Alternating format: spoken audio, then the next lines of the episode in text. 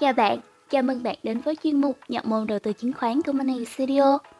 Nếu như hôm trước chúng ta đã cùng tìm hiểu về margin là gì, thì hôm nay Money Studio sẽ cùng bạn tiếp tục tìm hiểu về việc khi nào nên sử dụng margin trong giao dịch chứng khoán. Trước tiên, trước khi đến với việc dùng margin như thế nào là hợp lý, thì Money Studio sẽ cùng bạn điểm lại về khái niệm margin là gì.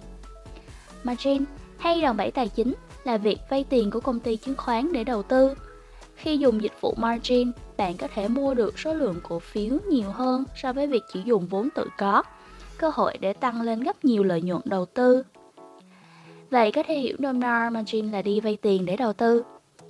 Vậy thì khi nào nên dùng margin? Việc sử dụng margin giống như con dao hai lưỡi vậy. Vì thế, những nhà đầu tư cần nên rất cân nhắc khi sử dụng margin. Vậy thì khi nào nên dùng margin? Chúng ta có ba lưu ý. một là xác định rõ được xu hướng tăng, giảm của cổ phiếu.